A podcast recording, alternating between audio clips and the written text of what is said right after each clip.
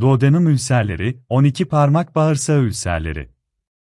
Çölyak hastalığı. Gıda duyarlılığı ve intoleransı. Geçirgen bağırsak sendromu.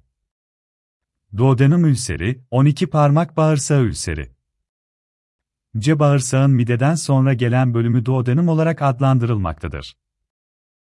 Duodenum bölgesinde ülserler toplumda nispeten sık görülmesine rağmen hastalar şikayetleri yaşam kalitesini bozana kadar doktora başvurmaktan kaçınmaktadır.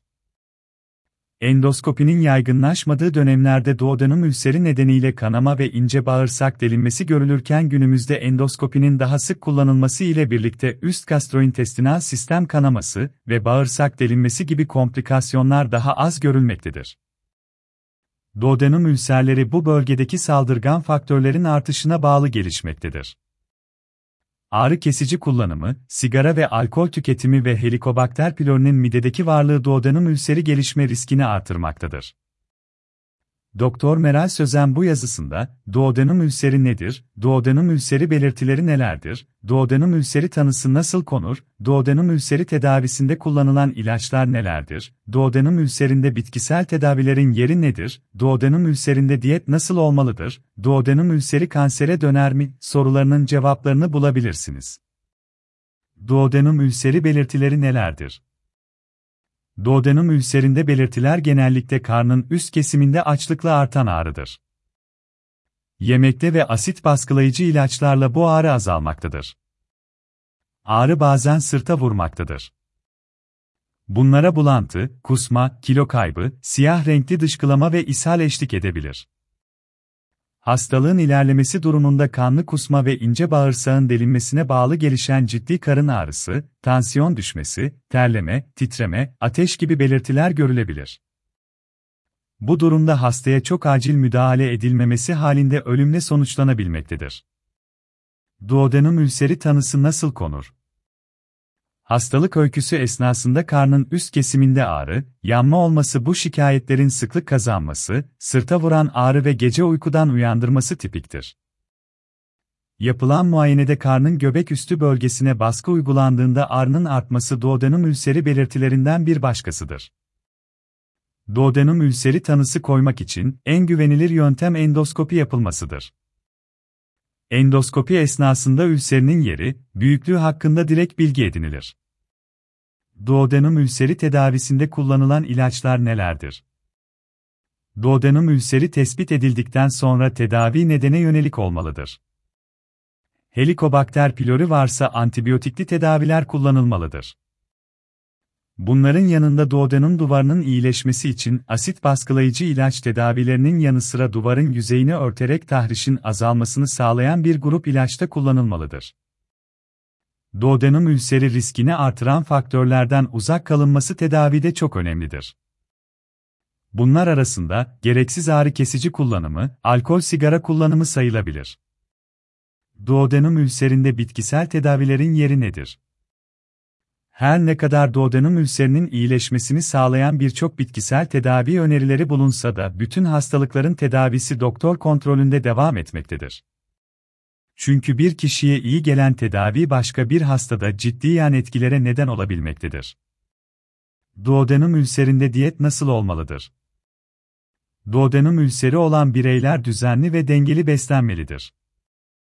Alkolden uzak durmalıdır kahve ve çay tüketimini tedavi sürecinde sınırlandırmalıdır. Bunun yanı sıra halk arasında süt tüketiminin ülser hastalarında iyi geldiği ifade edilse de tıbbi bilgilere göre ülseri olan hastalarda içerdiği kalsiyum ve protein parçacıkları nedeniyle tüketimi sınırlandırılmalıdır. Aşırı yağlı beklemiş gıdaların tüketiminden kaçınılmalıdır. Duodenum ülseri kansere döner mi? Mide ülserlerinde mide kanseri riski vardır. Ancak duodenum ülserlerinde bu kanser riskinde belirgin artış görülmemektedir.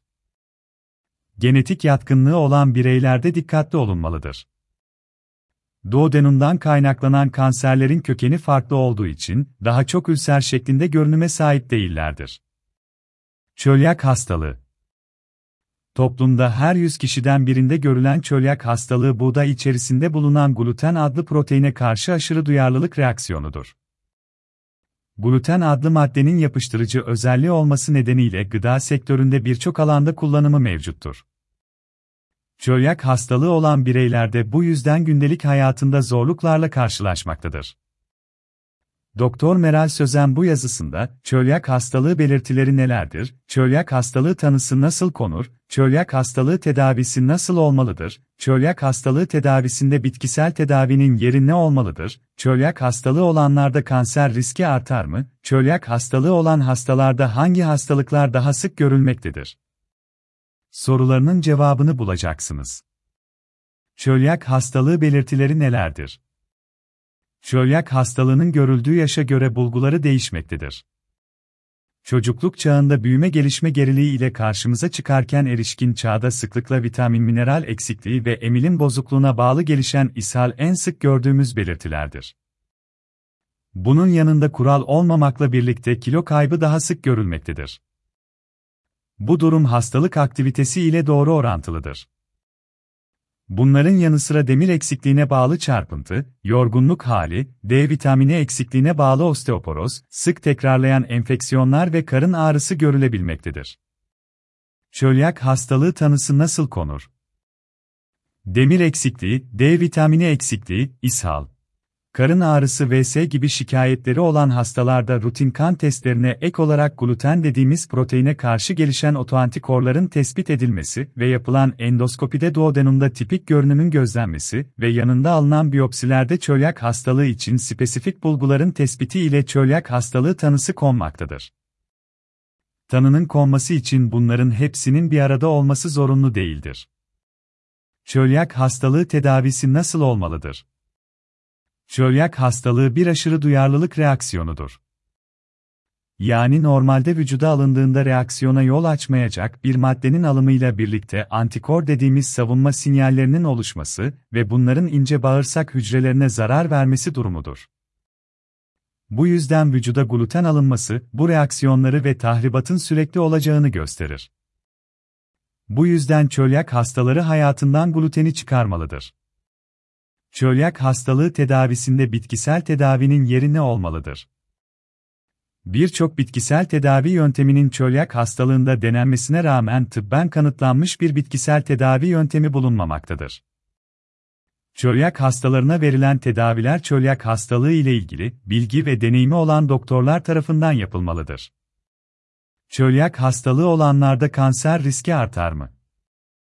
Çölyak hastalığı olan bireylerde ince bağırsak lenfoması riski diğer bireylere göre artmıştır. Çölyak hastalığı olan hastalarda hangi hastalıklar daha sık görülmektedir? Çölyak hastalığı olan bireylerde dermatititis herpetiformis dediğimiz ciltte döküntüler ile giden hastalıkların görülme sıklığı artmıştır. Bunun yanı sıra vitiligo, hasimatotiroiditi, tip 1 diyabet gibi hastalıklar sık görülmektedir.